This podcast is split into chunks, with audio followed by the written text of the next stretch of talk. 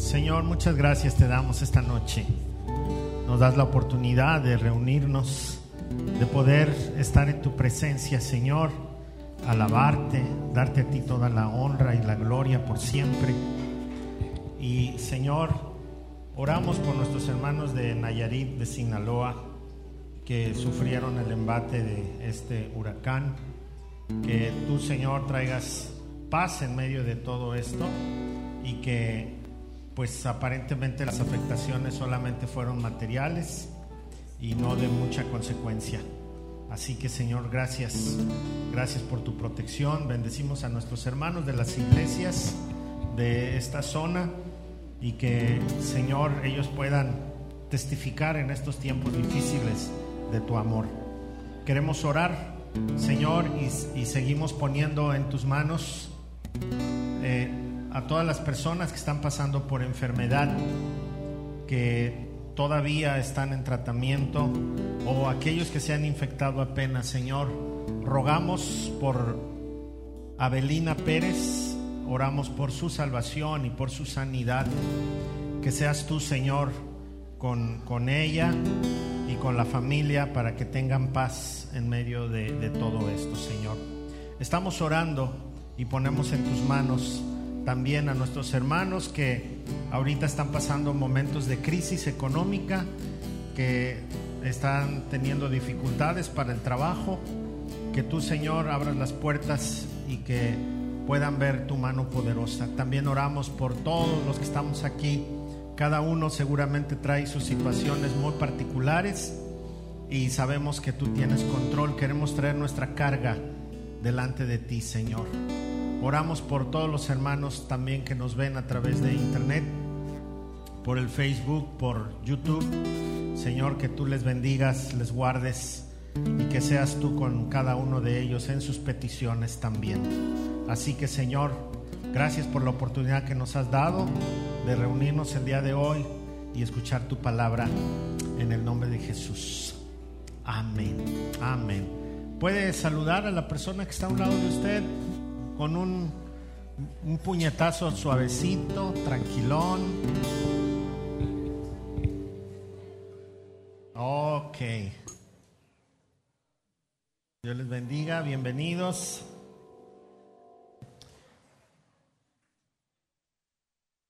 Pues el huracán se, espantó, dijo Vallarta, no, ¿verdad? Se fue para otro lado. Pero también se degradó en el camino y gracias a Dios porque no llegó como se pensaba y, gracias a Dios por esta bendición que tenemos. Ya terminándose un poquito las lluvias, ya se van. Hay que despedirnos de las lluvias. Y ya viene el crudo invierno. ¿O no? Saquen sus chamarras porque ya en dos semanas va a ser frío. Va a bajar a 24 grados. Crudo invierno. Ok. Pues hoy, hoy, hoy vamos a hablar de un tema muy interesante. Antes vamos a ver un tráiler de una película que no quiero, no voy a pasar película ni estoy haciendo propaganda, solamente lo quiero usar como una ilustración. ¿Sí? Entonces vamos a ver este tráiler, ponga mucha atención y después platicamos. ¿Lo tenemos? Sale.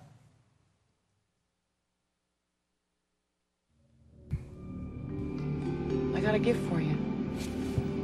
Oh, Mom. My granddaddy used it on the Southern Pacific. I'm always going to keep this on Memphis time. I love you. I love you too. I'll be right back. Hey, is all this turbulence from Santa and those eight tiny reindeer? Better buckle up, Chuck. It's gonna get bumpy.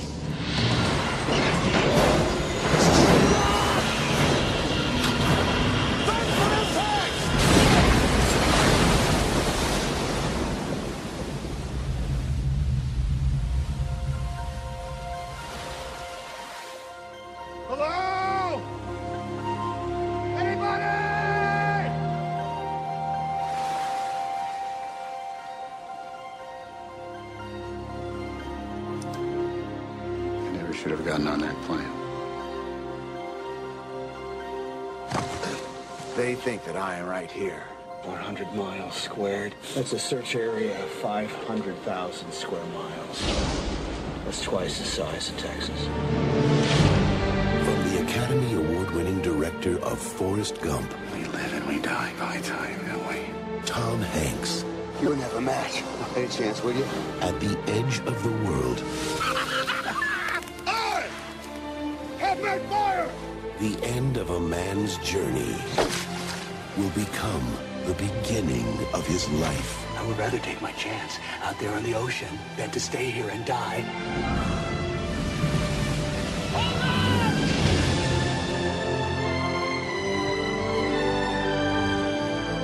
You were lost for four years. We had a funeral, coffin. What was in it?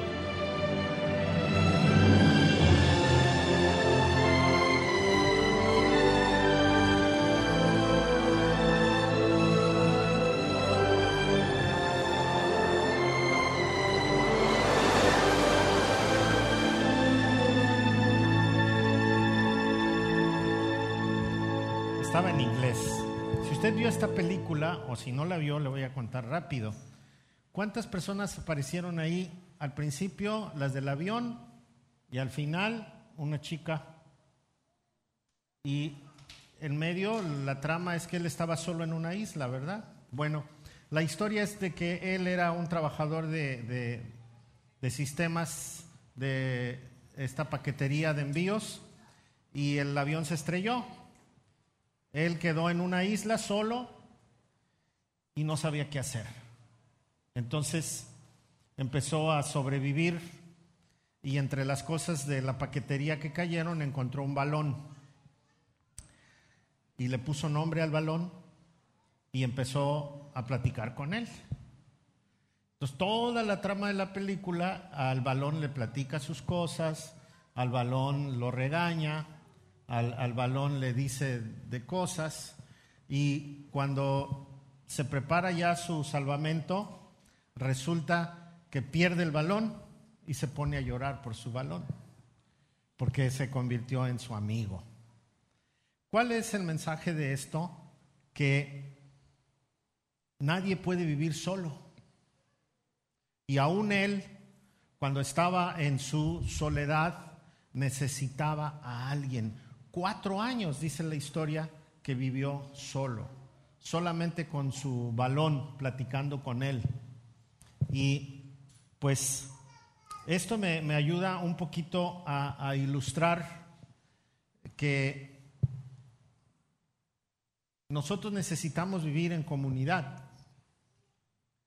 Y si no estamos en comunidad, vamos a, a pasar por momentos muy difíciles y vamos a pasar por momentos que no, no nos gustaría vivir en soledad. El domingo hablábamos un poquito de cómplices de oración, cómplices de, de- de- de convivencia, y hoy quiero hablar un poquito de, la comunidad. Y la comunidad es la iglesia. Hay muchas comunidades. Por ejemplo, si usted practica el fútbol, ¿con quién tiene que lidiar? Con su equipo y con los equipos que vienen, ¿o no? Si usted juega, golf, necesita un competidor también porque no puede jugar solo. Si usted va de compras, eh, va a encontrar mucha gente que está haciendo lo mismo que usted en el supermercado, está comprando. Si usted es una persona de negocios, tiene que lidiar con otras personas para hacer negocio. Si usted tiene un convivio, ¿cómo se, es, es- una fiesta de cumpleaños donde usted está solo con un pastel y no viene nadie? No es una buena idea, ¿verdad?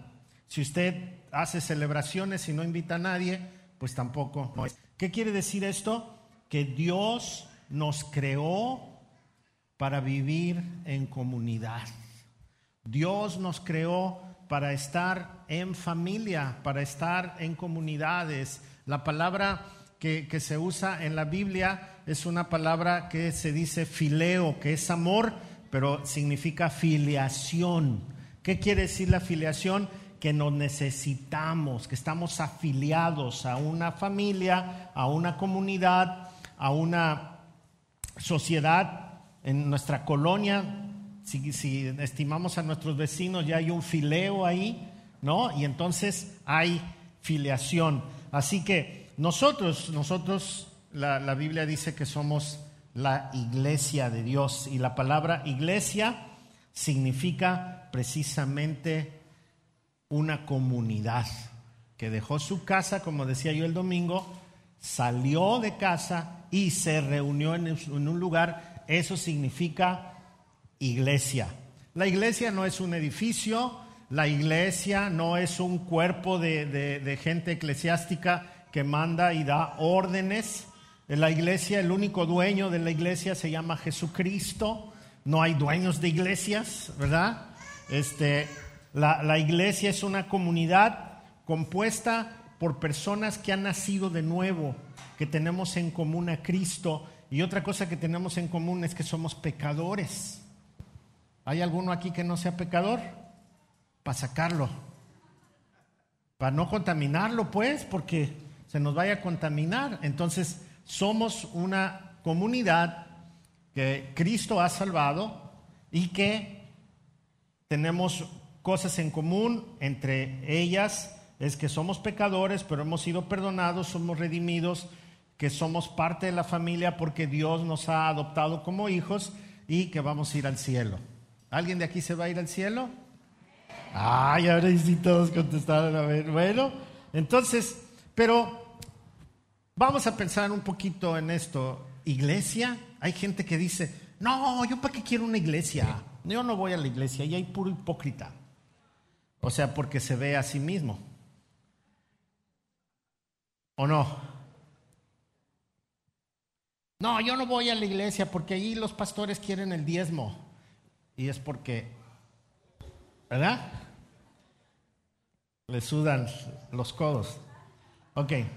No, otros dicen, yo no voy a la iglesia porque yo no necesito de, de un lugar para congregarme. Yo puedo adorar a Dios abajo de un árbol, en la calle, en mi casa, eh, en el coche. Y son ideas que, que tenemos.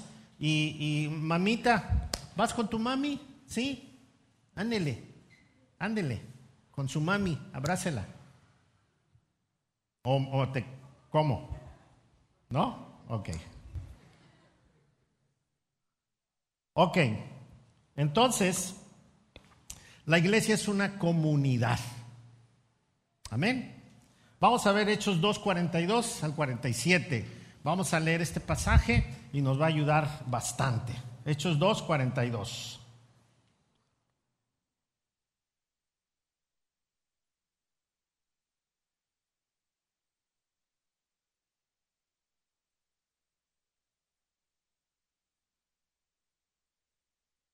Me lo va a comer a besos, ¿eh? No me lo va a comer. a besitos. Ok, amén. Sí tenemos Hechos 2.42. Tengo mi versión nueva traducción viviente, pero en, en, práctica dicen lo mismo que la Reina Valera. Dice, todos los creyentes se dedicaban a las enseñanzas de los apóstoles, a la comunión fraternal, a participar juntos en las comidas, entre ellas la cena del Señor y a la oración. Un profundo temor reverente vino sobre todos ellos y los apóstoles realizaban muchas señales milagrosas y maravillas.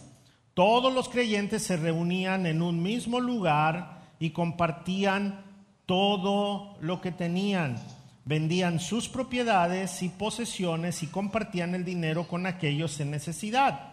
Adoraban juntos en el templo cada día, se reunían en casas para la cena del Señor y compartían sus comidas con gran gozo y generosidad. Todo el tiempo alabando a Dios y disfrutando de la buena voluntad de toda la gente. Y cada día el Señor agregaba a esa comunidad cristiana los que habían de ser salvos. Ok.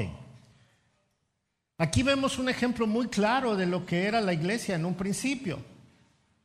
La gente que empezó a ser salvada tuvo una gran necesidad de ayudar a los demás. Aparentemente nadie se acercaba para ser ayudado, sino que ellos ayudaban a otros. Y entonces al ver este testimonio, mucha gente se acercaba para unirse a esta comunidad.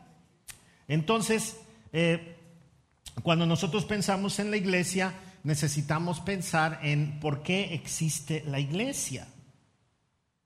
¿Por qué existe la iglesia? ¿Cuál es el propósito de la existencia de la iglesia? Miren, nosotros podemos ver elementos aquí como compartían la comida.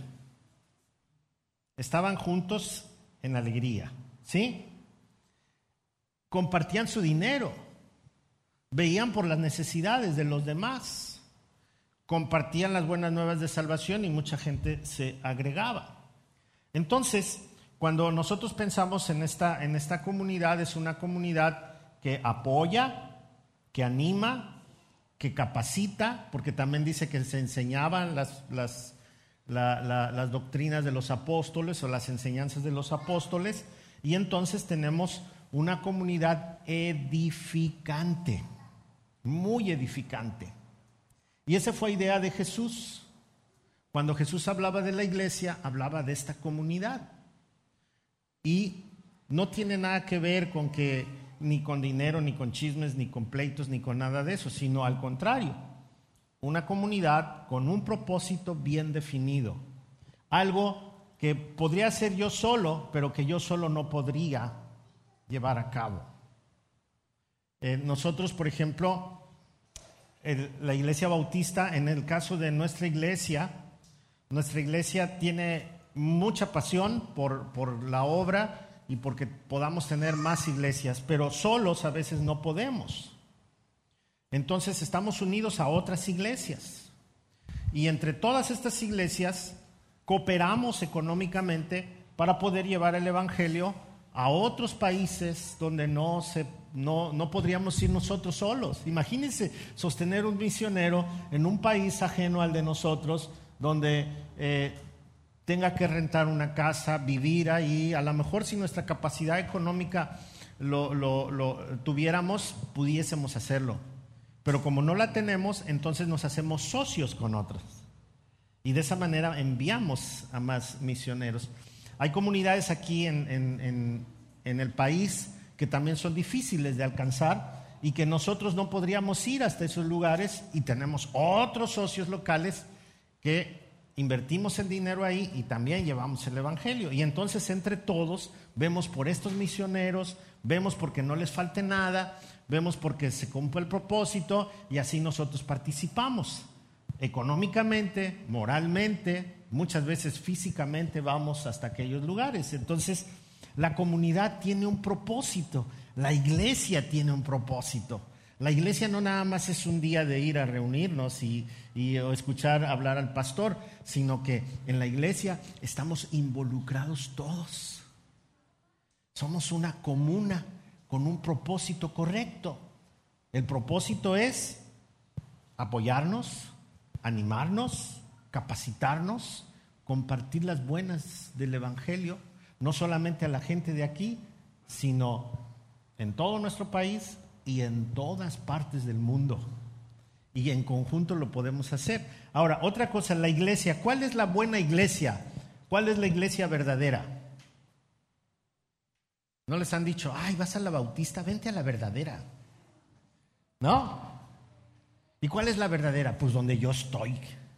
Ok. Ese es un buen tema, fíjese. ¿Cuál es la iglesia verdadera? Ok. No hay esa definición. Le voy a decir por qué. Porque la hermana es parte de la iglesia. El hermano es parte de la iglesia. Y yo, si me voy a Estados Unidos, yo soy parte de la iglesia. ¿Sí? Tú eres parte de la iglesia. Ahorita hay otros grupos que se están congregando en otros lugares y hay mucha gente ahí salva que es parte de la iglesia. Porque la iglesia la conforman las personas, no las denominaciones, no los edificios, no los grupos, sino que somos parte de la iglesia. Nosotros formamos la iglesia. La, la, verdadera iglesia es la que ha sido salvada por la sangre de Jesucristo, que nos ha redimido, que nos ha regalado el Espíritu Santo y que nosotros podemos ser guiados por Él. Amén. Entonces, ¿cuál es la verdadera iglesia? Los verdaderos salvos, los verdaderos hijos de Dios. Esos son la verdadera iglesia. Ahora, uno de los propósitos de la iglesia, además de animarnos y servirnos unos a otros, es que sirvamos como representantes del reino de Dios aquí en la tierra para comunicar el mensaje de salvación. Una persona que se dice cristiana y no comparte el mensaje de salvación con otras personas no está haciendo su función de iglesia. La función de toda persona que pertenece al cuerpo nacional, internacional, universal de Cristo, entonces comparte las buenas nuevas de salvación con otras personas. Además de ser edificante para otros, además de ser amoroso con otros, además de ayudar a otros, comparte el Evangelio de Dios a otras personas. Amén. Usted está compartiendo el mensaje de Dios. A lo mejor sí le dan ganas, pero a veces se chivea y dice, ay, es que me da pena.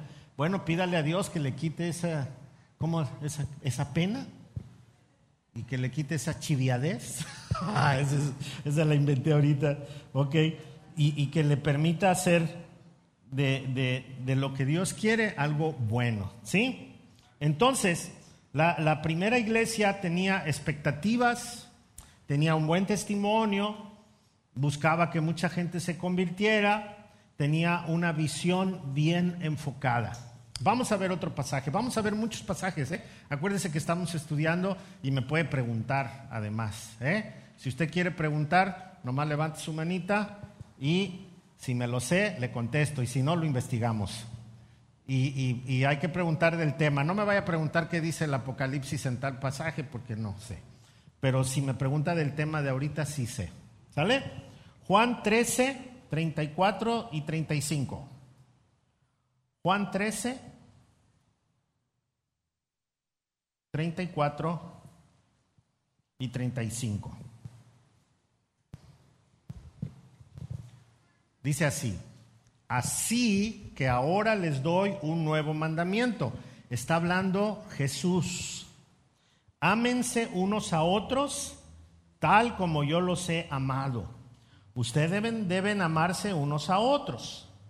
El amor que tengan unos por otros será la prueba ante el mundo de que son mis discípulos. Entonces, el amor se tiene que expresar y el amor se tiene que dar a las personas. Y él está hablando unos a otros y está hablando de la comunidad, está hablando de la iglesia. Entonces nosotros debemos de ser una comunidad que se ama. Fue la idea de Jesús. Y porque así nos hizo Dios, no podemos estar solos. Imagínese este señor viviendo solo, que llegó a la desesperación de ponerle nombre a un balón y, platicar con él. Yo creo que la soledad es un golpe muy duro para una persona, ¿no? Imagínese solo por, por mucho tiempo, sin nadie. Por eso no podemos pensar en un hijo de Dios cristiano sin una comunidad. Llanero solitario, no puede, necesita de una congregación. Feos y guapos y de todo, pero ahí están, ¿no? ¿Sale? Más guapos que feos. ¿Ok? Entonces, Jesús nos ordenó, Jesús nos mandó que nos amáramos los unos a los otros, que viéramos los unos por los otros. Y esto solamente en una comunidad, iglesia, lo podemos hacer. Ahora, ¿y cuál es el propósito de que nosotros nos reunamos? Ya vimos edificarnos, cuidarnos, amarnos, ayudarnos pero hay algo más todavía, mire. Vamos a ver primero a los Corintios capítulo 12. Primera a los Corintios capítulo 12. ¿Sí lo tiene? Verso 12.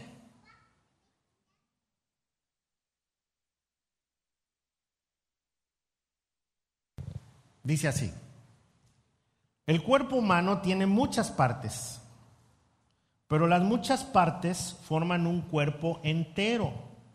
Lo mismo sucede con el cuerpo de Cristo. Aquí el apóstol Pablo le llama a la iglesia cuerpo, es una figura, le llama cuerpo para poder hacer una descripción.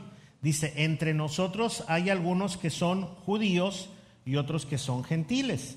Algunos son esclavos y otros son libres, pero todos fuimos bautizados en un solo cuerpo por un mismo espíritu y todos compartimos el mismo espíritu. Así es, el cuerpo consta de muchas partes diferentes, no de una sola parte. Si el pie dijera, no formo parte del cuerpo porque no soy mano, no por eso dejaría de ser parte del cuerpo. Y si la oreja dijera, no formo parte del cuerpo porque no soy ojo, ¿dejaría por eso de ser parte del cuerpo? No. Si todo el cuerpo fuera ojo, ¿cómo podríamos oír? O si todo el cuerpo fuera oreja, ¿cómo podríamos oler? Pero nuestro cuerpo tiene muchas partes y Dios ha puesto cada parte justo donde Él quiere. Qué extraño sería que el cuerpo si tuviera una sola parte, efectivamente hay muchas partes, pero un solo cuerpo. El ojo nunca puede decirle a la mano, no te necesito. La cabeza tampoco puede decirle al pie, no te necesito. De hecho, algunas partes del cuerpo que parecieran las más débiles y menos importantes, en realidad son las más necesarias. Y las partes que consideramos menos honorables son las que vestimos con más esmero, así que protegemos con mucho cuidado esas partes que no deberían verse mientras que las partes más honorables no precisa esa atención especial. Por eso Dios ha formado el cuerpo de tal manera que se les dé más honor y cuidado a esas partes que tienen menos dignidad. Está hablando de todo un cuerpo. Entonces, cuando dice que nosotros somos parte de un cuerpo, quiere decir que dependemos los unos de los otros. Esta es una figura que usa el apóstol. Imagínese un dedo bailando solito por ahí por la calle. ¿Qué pensaría usted? Uy, qué miedo, ¿no? Ahora que vienen estas celebraciones de brujas y todo eso. no se puede. ¿A quién le gustaría perder un pie? Tampoco. Entonces, Pablo está usando esta figura para decir que dependemos los unos de los otros, que una vez que hemos sido salvados por Cristo, que una vez que el Espíritu Santo está en nosotros, somos parte de algo y no podemos renunciar a ello. Y Dios nos ha puesto en una iglesia local. A eso se le llama, por ejemplo, aquí somos una iglesia local. Y Dios nos ha plantado en este lugar para servirnos los unos a los otros. ¿Con qué? Con los dones que Él nos ha regalado. ¿Cuáles son los dones? Bueno, Dios nos ha regalado dones espirituales. Pero antes que todo, déjeme decirle, este cuerpo, este cuerpo del que hablamos, el cuerpo espiritual, está manejado por una sola persona y se llama Jesús. Efesios 5:23. Si usted le gusta anotar, ahí están los versículos. Efesios 5:23.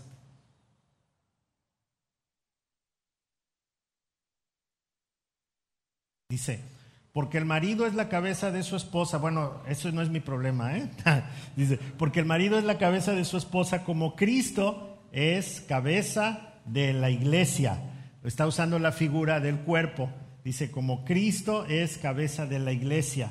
Él es el salvador de su cuerpo, que es la iglesia.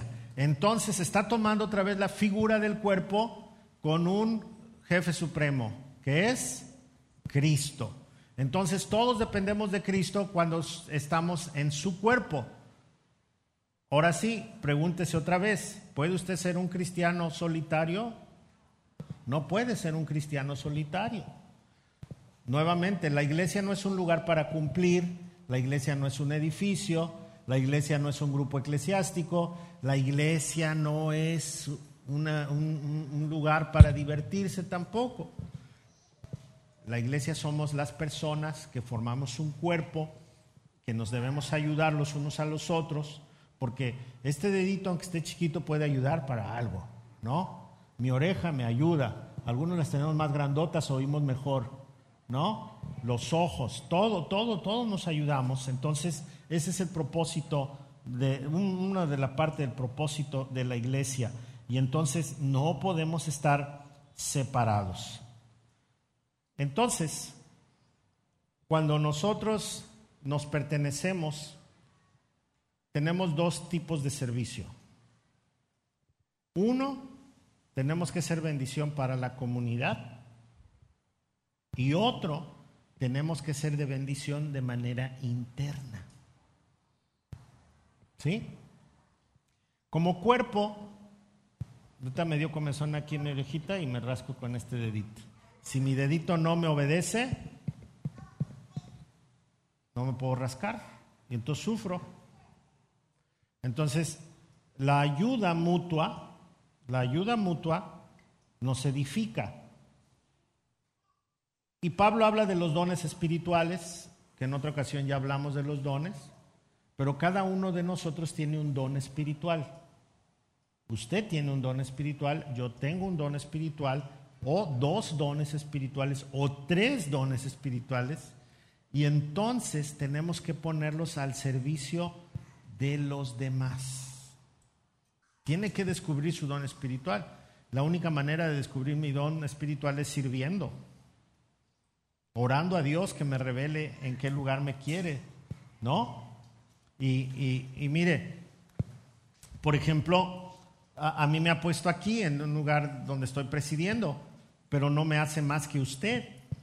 Me exhibe más y me exige más, pero no soy más que otra persona. Hay personas que tienen un, un talento especial y un don de Dios para orar y en la oración el Señor se manifiesta poderosamente y son personas que están viendo con mucha misericordia a los demás y les cuidan y ese es un don espiritual que se ejerce en la iglesia. ¿Sí? Hay maestros, muchos maestros que nos enseñan la Biblia, que le enseñan a los niños, porque es muy diferente ser un docente en, en una escuela particular, en una escuela pública, a ser un maestro de Biblia.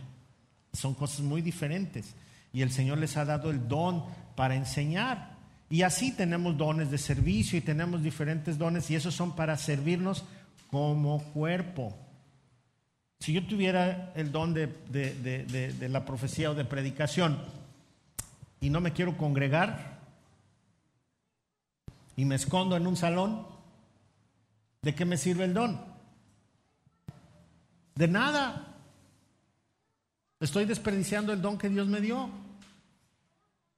Si usted tiene la bendición de orar por su iglesia, por sus hermanos, y no quiere congregarse, entonces ¿por quién va a orar? Ay, sí, por los que no son cristianos, pero el don se lo dio para que orara por sus hermanos. Usted necesita orar por sus hermanos, porque usted es edificación para sus hermanos. Amén. Entonces, cuando nosotros pensamos en la iglesia, en la comunidad, estamos dependientes los unos de los otros. Amén. Por eso tenemos que acercarnos, por eso tenemos que saludarnos. Les decía el domingo, qué bendición es poder decir, oiga hermanos, oren por mí y que la gente se acerque y ore por usted.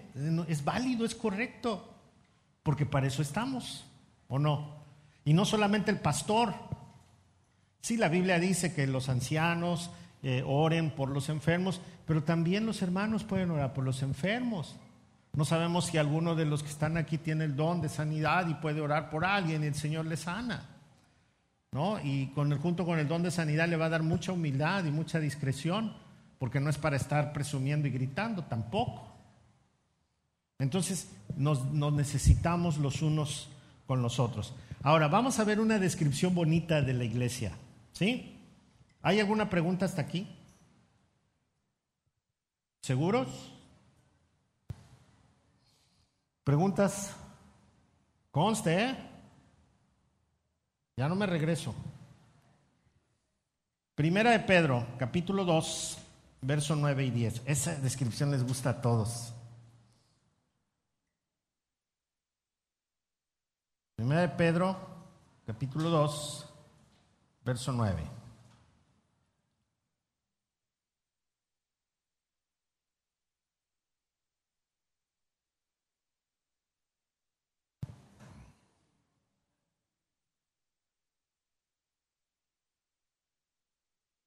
Está hablando de los malos obreros, está hablando de los falsos cristianos, este pasaje, pero después habla de nosotros.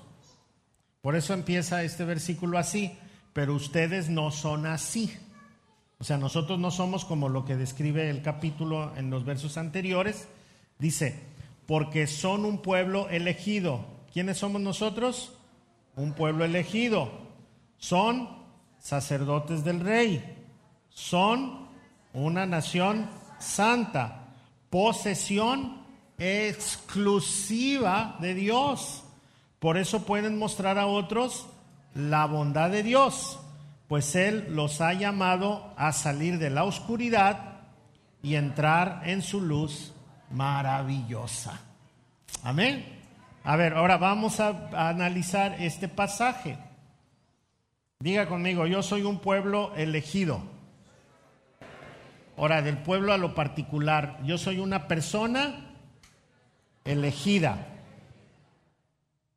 ¿Qué se siente cuando nos han elegido para algo? Imagínese, ¿quién le eligió a usted? Dios. Entonces yo soy una persona que Dios eligió. ¿No le da sentido eso?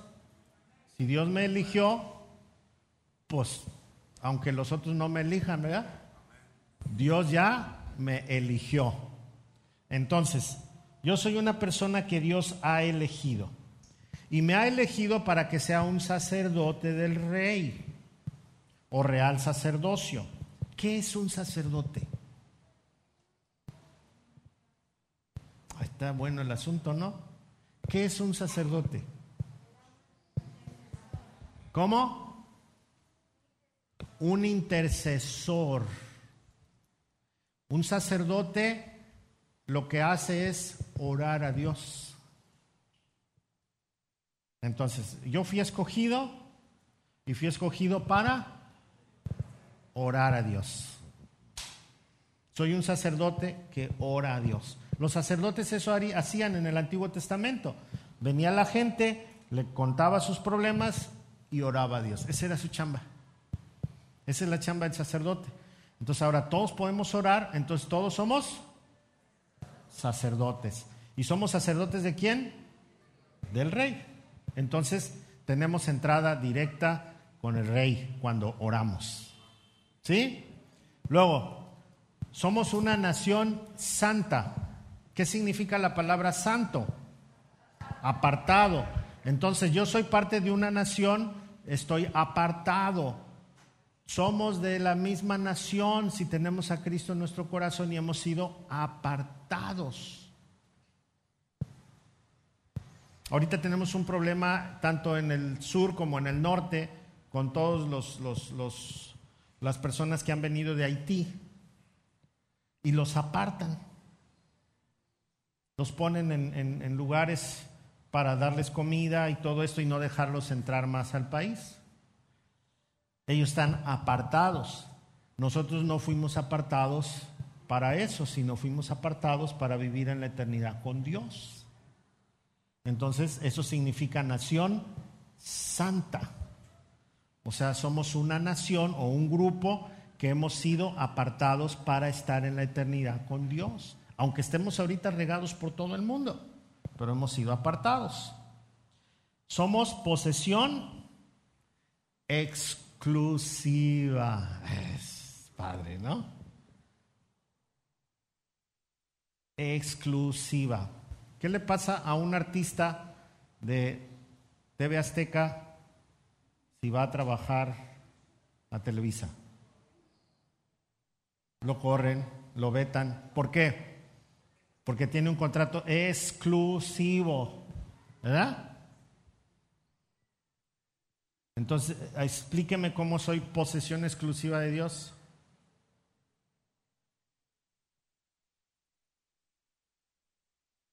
Él me tomó para sí. Antes, ¿quién me tenía de la manita?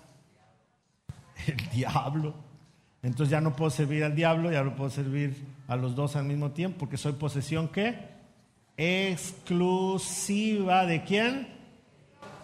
De Dios. Entonces, yo tengo exclusividad solo para Dios. Eso me hace diferente. Eso es la iglesia.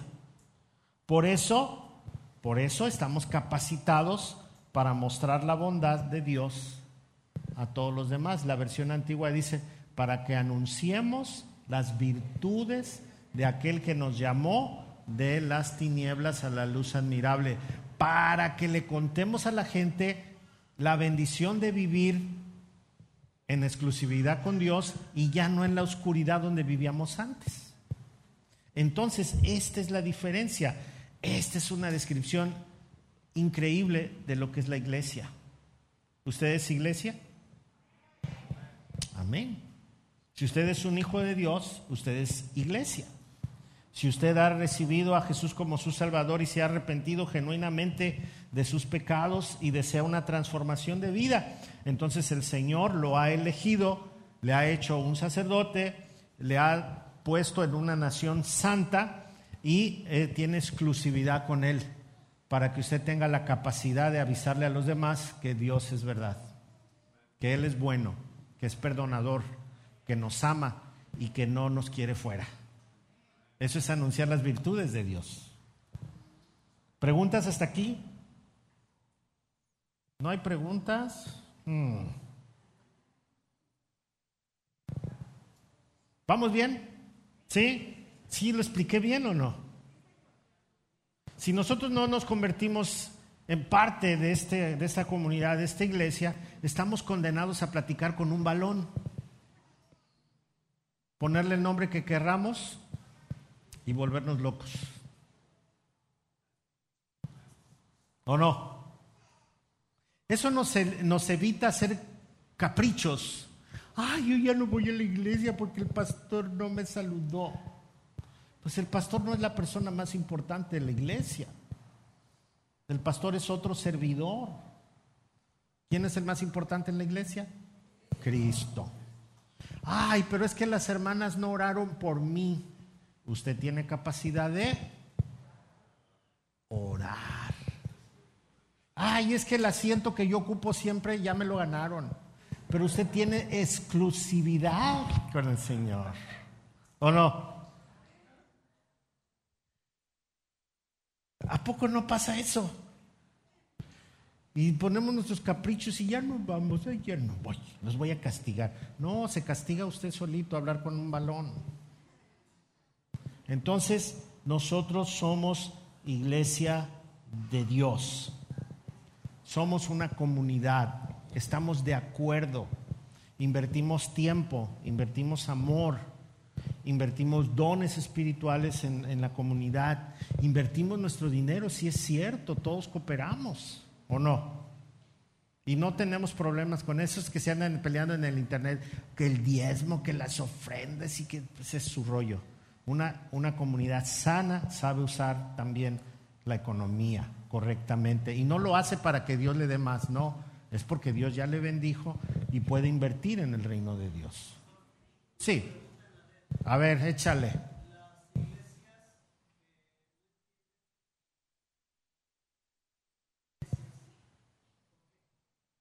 Bueno, tenemos que recordar que hay instrucciones dentro de, la misma escritura, ¿verdad? Recordemos que no son las iglesias, sino somos la iglesia, todos los que hemos sido salvados. La escritura dice que si alguno no da el mensaje que está escrito en esta Biblia y da otro mensaje, entonces dice a esa persona no le digas bienvenida y te dice que te apartes. Entonces hay comunidades que se dicen que son parte de la iglesia, pero niegan a Jesús. Dicen que Jesús no es el Señor. Hay comunidades que niegan al Espíritu Santo y tampoco no podemos eh, tener esa comunión.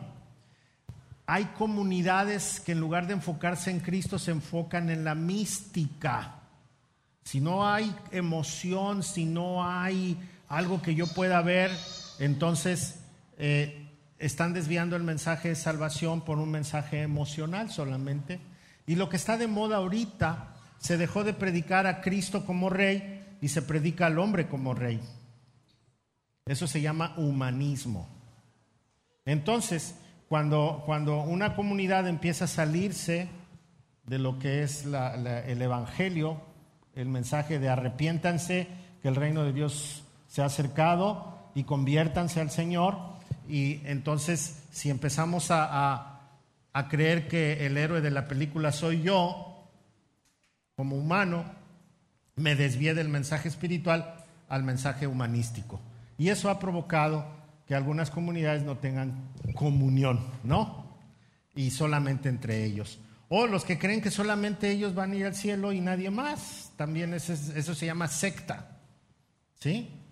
Ahora, ¿cómo sé yo que pertenezco a una comunidad sana y correcta que se predica el Evangelio, que se confrontan los pecados, que, que se exalta a Jesucristo, que hay transformación de vida evidente, ¿sí? bautismo del Espíritu Santo, no emocional, sino por fe, porque la Biblia dice que el bautismo es por fe, el del Espíritu Santo, el Espíritu se recibe por fe, dice la Escritura. Y Pablo regaña inclusive, dice, ¿cómo es posible que recibieron el Espíritu Santo por fe y ahora quieren gozarse en la carne? Entonces, esto es algo que, que ha provocado que algunos rompan la comunión los unos con los otros. Pero realmente la iglesia la conforman las personas. Las personas. Vamos a poner un ejemplo. Yo llego a un lugar donde no hay una comunidad cristiana y yo soy solito. Si en realidad soy hijo de Dios, ¿qué voy a hacer? Me voy a relacionar, voy a compartir el Evangelio con otros y cuando ellos vengan a Cristo, entonces empezamos a hacer una comunidad cristiana. Y se van a ir añadiendo, ah, pero es que no vino un pastor, no, yo soy un sacerdote, yo puedo orar a Dios. Yo tengo la Biblia, puedo leerla y puedo compartirla. Es que no me congrego porque no hay una iglesia aquí, no. Eh, Acuérdese, la iglesia es usted, a donde quiera que vaya. Y usted puede compartir el Evangelio a donde quiera que vaya, ¿o no? Entonces, es- son conceptos que tenemos que romper, ideas que tenemos que romper. ¿Sale? Ok. Ahora, otras cosas que distinguen a la iglesia son dos muy importantes que nosotros practicamos, que la iglesia practica. Una de ellas, mire, capítulo 28 de Mateo.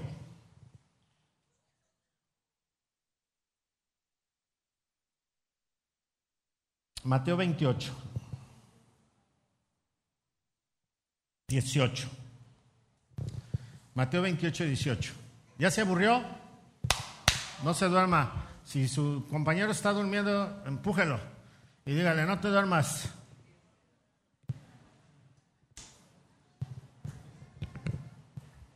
Dele un puñetazo en la mano, así, de cuates, de cuates, de cuates, de saludo. Dígale, give me five. Ok. Mateo 28, 18 dice, Jesús se acercó y dijo a sus discípulos, si me ha dado toda, se me ha dado toda autoridad en el cielo y dónde? Y en la tierra. Con esa autoridad que Jesús tiene, nos, nos envía. Por lo tanto, vayan y hagan discípulos de todas las naciones. ¿Cómo? bautizándolos en el nombre del Padre, del Hijo y del Espíritu Santo, enseñen a los nuevos discípulos a obedecer todos los mandatos que les he dado. Y tengan por seguro esto, que estoy con ustedes siempre hasta el fin de los tiempos. Entonces, algo que distingue a la, a la, a la- persona como parte de la iglesia de Cristo es que siempre está compartiendo con otros. Una, una comunidad cristiana o una iglesia cristiana siempre va a ver llegar gente nueva y va a practicar el bautismo. El bautismo significa la muerte y la resurrección. Me identifico con Cristo en su muerte y me, me identifico en su resurrección. Entonces, es eh, este, esta- este mandato de Dios para todos nosotros de ir, compartir y bautizar es parte de nuestra identificación. Una iglesia que no practica esto es una iglesia que se ha convertido en un club solamente de convivencia. que se ha, que se ha convertido en, una, en, en- un grupo de amistad solamente, que ya no tiene interés por ir por más personas. Pero una congregación sana, correcta, siempre está preocupada porque más personas se salven. No está preocupada en los números o en qué cantidad hay en nuestra congregación, sino que mucha gente se salve. Fíjese, cuando yo me empecé a pastorear esta iglesia, hay, hay tiempos, ¿no? Hay tiempos difíciles y hay tiempos que podemos ver mucho fruto.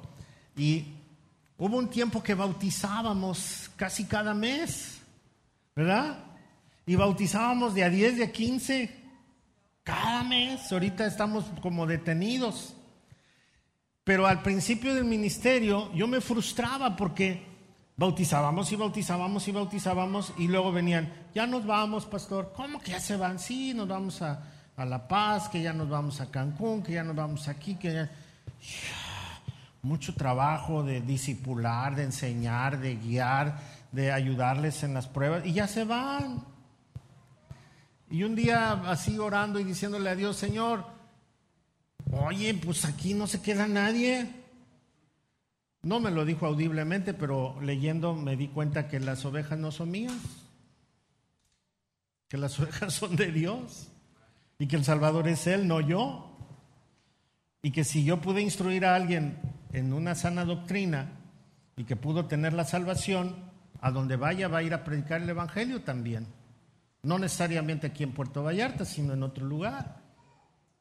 Y pueden ser de gran bendición y de edificación, ¿o no? Entonces necesitamos ver esto, muy interesante. Pero además de eso, eh, cuando leímos Hechos 2, dijimos, leímos que se juntaban para partir el pan o celebrar la cena del Señor. Esto es lo segundo que nosotros hacemos. Vamos a ver Lucas 22, 19. Lucas 22, 19.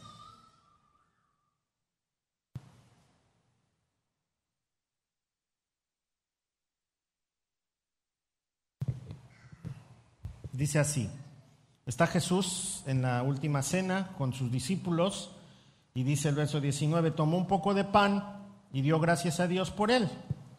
Luego lo partió en trozos, le dio a sus discípulos. Fíjese, tomó un pan, ¿sí? Un poco de pan, lo partió en trozos, es ese mismo pan que él traía, le dio un pedacito a cada quien. Y dice, y dijo, esto es mi cuerpo. Está usando una metáfora. Esa es una metáfora.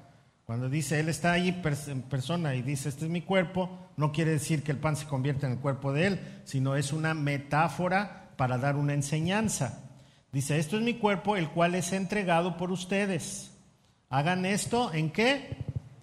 En memoria. O sea, cada vez que nosotros tomamos el pan en la cena del Señor y la celebramos, hacemos memoria de quién? De Jesús. Un memorial, se los he dicho en otras ocasiones, ¿para qué es? Para recordar y comprometerse. Y comprometerse. No sé si usted se dio cuenta de esto, yo sí me di cuenta. Antes, ¿qué partido gobernaba en el país? Solo el PRI. ¿Y cómo hacían las ceremonias cuando celebraban a Benito Juárez? Coronas y, banda y todo, y una guardia de honor y todo eso, ¿ah? Benito Juárez. Y en la escuela nos enseñaron a Benito Juárez, ¿sí? ¿Por qué? Porque él separó la iglesia del Estado. Porque él, sus leyes son leyes de democracia. Porque él respetó a cada quien en su lugar. Ok, entonces, cuando nosotros celebramos a Juárez, estamos comprometidos con seguir con su ideología y que nuestro país no cambie. López Obrador, por ejemplo, dice, somos juaristas. Pero cuando nuestro país estuvo en manos del PAN, se dejó de hacer así tan solemne esta celebración, porque el PAN tiene una inclinación religiosa y no estaba de acuerdo con que se le quitara el poder al grupo eclesiástico. Y entonces hay una, ya no hay una celebración tan grande. ¿Qué pasa cuando nosotros celebramos la cena del Señor? Estamos recordando que estamos identificados con la doctrina de Cristo.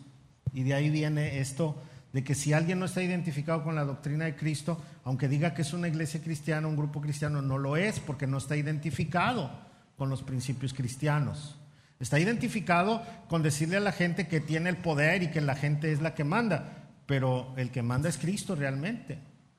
¿Sí?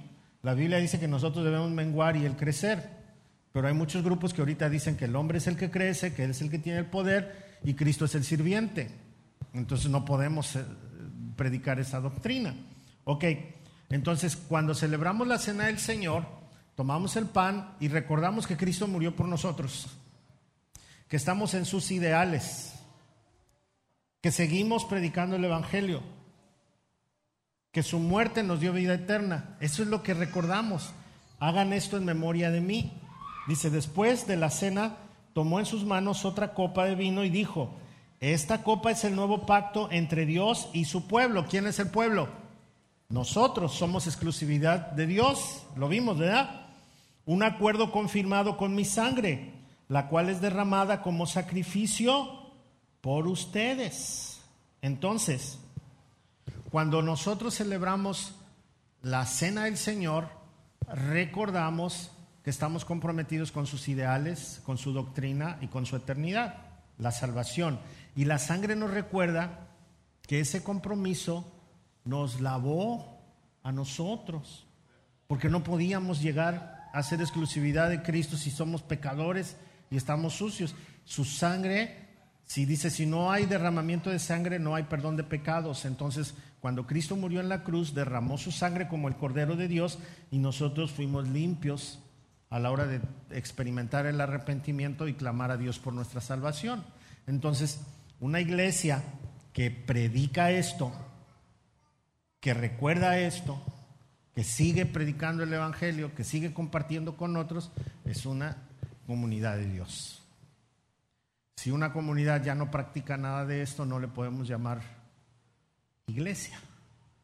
Puede ser club, puede ser lo que quiera, pero iglesia no lo va a hacer. Amén. Preguntas. ¿No hay preguntas? Yo tengo una pregunta. Mejor no. Ah, los de jaque. No, yo tengo una pregunta. ¿Qué le va a decir usted a una persona cuando le diga, yo no necesito de una iglesia? O a lo mejor es lo que usted ha pensado, yo no necesito de una iglesia. ¿Sabe qué sucede cuando alguien dice, yo no necesito una iglesia? Pone en duda su, su, fe cristiana, realmente. Muchos dicen eso. ¿Sí? Ahí en su casa, ¿ah? ¿Sí? ¿Y qué dice la Biblia? ¿Y qué dice la Biblia? Que debe congregarse. Que hable con la pelota ¿ah? y que le llore a la pelota. Entonces, entonces, hermanos, démosle gracias a Dios que en nuestro país nos podemos congregar con libertad, que no hay persecución. Hay países donde no se pueden unir, los matan, los persiguen y nosotros no tenemos ese problema. Anteriormente sí. Fíjense que en las iglesias bautistas antiguas, cada culto se escribía un acta. En cada culto se escribía un acta y se narraba todo lo que sucedía en el culto. De hecho, la, iglesia, la primera iglesia bautista de Guadalajara lo sigue haciendo, sigue narrando todo lo que sucede en el culto. Y entonces todo esto se guardaba en los archivos. Y entonces un día alguien empezó a sacar archivos antiguos y había, había cartas donde decía, y otra vez nos apedrearon. Y en esta ocasión quemaron el templo. Y luego cartas que decían, por primera vez no nos golpearon, porque así era en México la persecución. No podías profesar otra religión que no fuera la, la católica. Y entonces no solamente las iglesias bautistas sufrieron eso, todo el que no se dijera católico, eh, inclusive hasta los mataban en los pueblos, los acribillaban. Todavía hace poco en Hidalgo estuvieron matando pastores, en Chiapas no se diga. Y no estoy hablando de, del siglo pasado, estoy hablando de hace unos años o algunos, algunos meses todavía, ¿no? Entonces, démosle gracias a Dios porque aquí podemos congregarnos. Amén. Bueno, si no tienen más preguntas, porque ya no alcanza el tiempo para seguirles contestando tantas preguntas que tienen, ¿sí? A ver.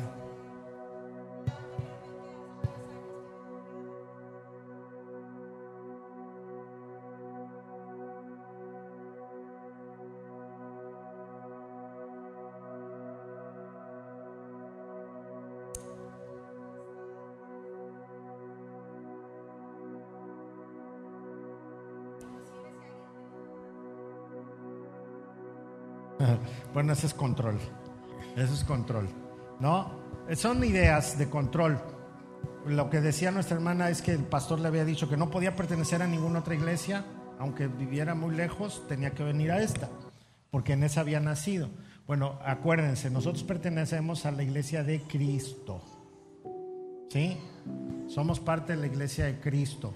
Yo no tengo ningún problema si se van a vivir a San Vicente y se congregan en San Vicente con Beto, no hay problema porque sé que tienen una doctrina correcta, o, en San Juan, o, acá en Santa Fe, o en el Pitillal con Marco Andrés, porque son iglesias sanas, son iglesias... Me preocuparía que se fueran a una iglesia motivacional, entonces sí me preocuparía, ¿no? Eh, a una iglesia de estas que, que el hombre todo lo puede y Cristo es el sirviente, entonces ahí sí me preocuparía. Pero, pero no, no. No, no tiene una base bíblica. Sí. ¿Sale? Pues vamos a, orar, vamos a dar gracias a Dios, vamos a, ofrendar. Quiero recordarles que el sábado hay desayuno de mujeres. Invite a una persona. Acuérdese, si usted invita a su invita a, a la persona que usted invite, si es la primera vez que viene al desayuno, es gratis para la persona que usted invite, si es su primera vez. Si usted está aquí y nunca ha venido al desayuno y viene por primera vez, también es gratis. Si ya es la segunda, pues ya paga doble. No, no se crea, paga su, su boleto. 60 pesos por el desayuno, 60 pesos. Y vamos a tener 3, 4 y 5 el seminario de mujeres, que se cuesta 600 pesos, materiales, playera, comida y este y todo lo que es el seminario de tres días. Solo son costos de recuperación, solamente para recuperar lo invertido. ¿Sale? Pónganse todos de pie, por favor. Si usted tiene una ofrenda, puede pasar, regresa a su lugar y vamos a orar y vamos a terminar nuestro tiempo con el Señor. Bueno, de aquí, de la congregación. El tiempo con el Señor no se termina nunca. Seguimos en comunión.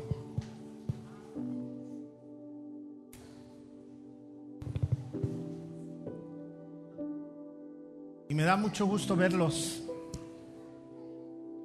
Me da mucho gusto que poco a poco volvamos a recuperar nuestros cultos generales, nutridos como antes, y que esta pandemia ya,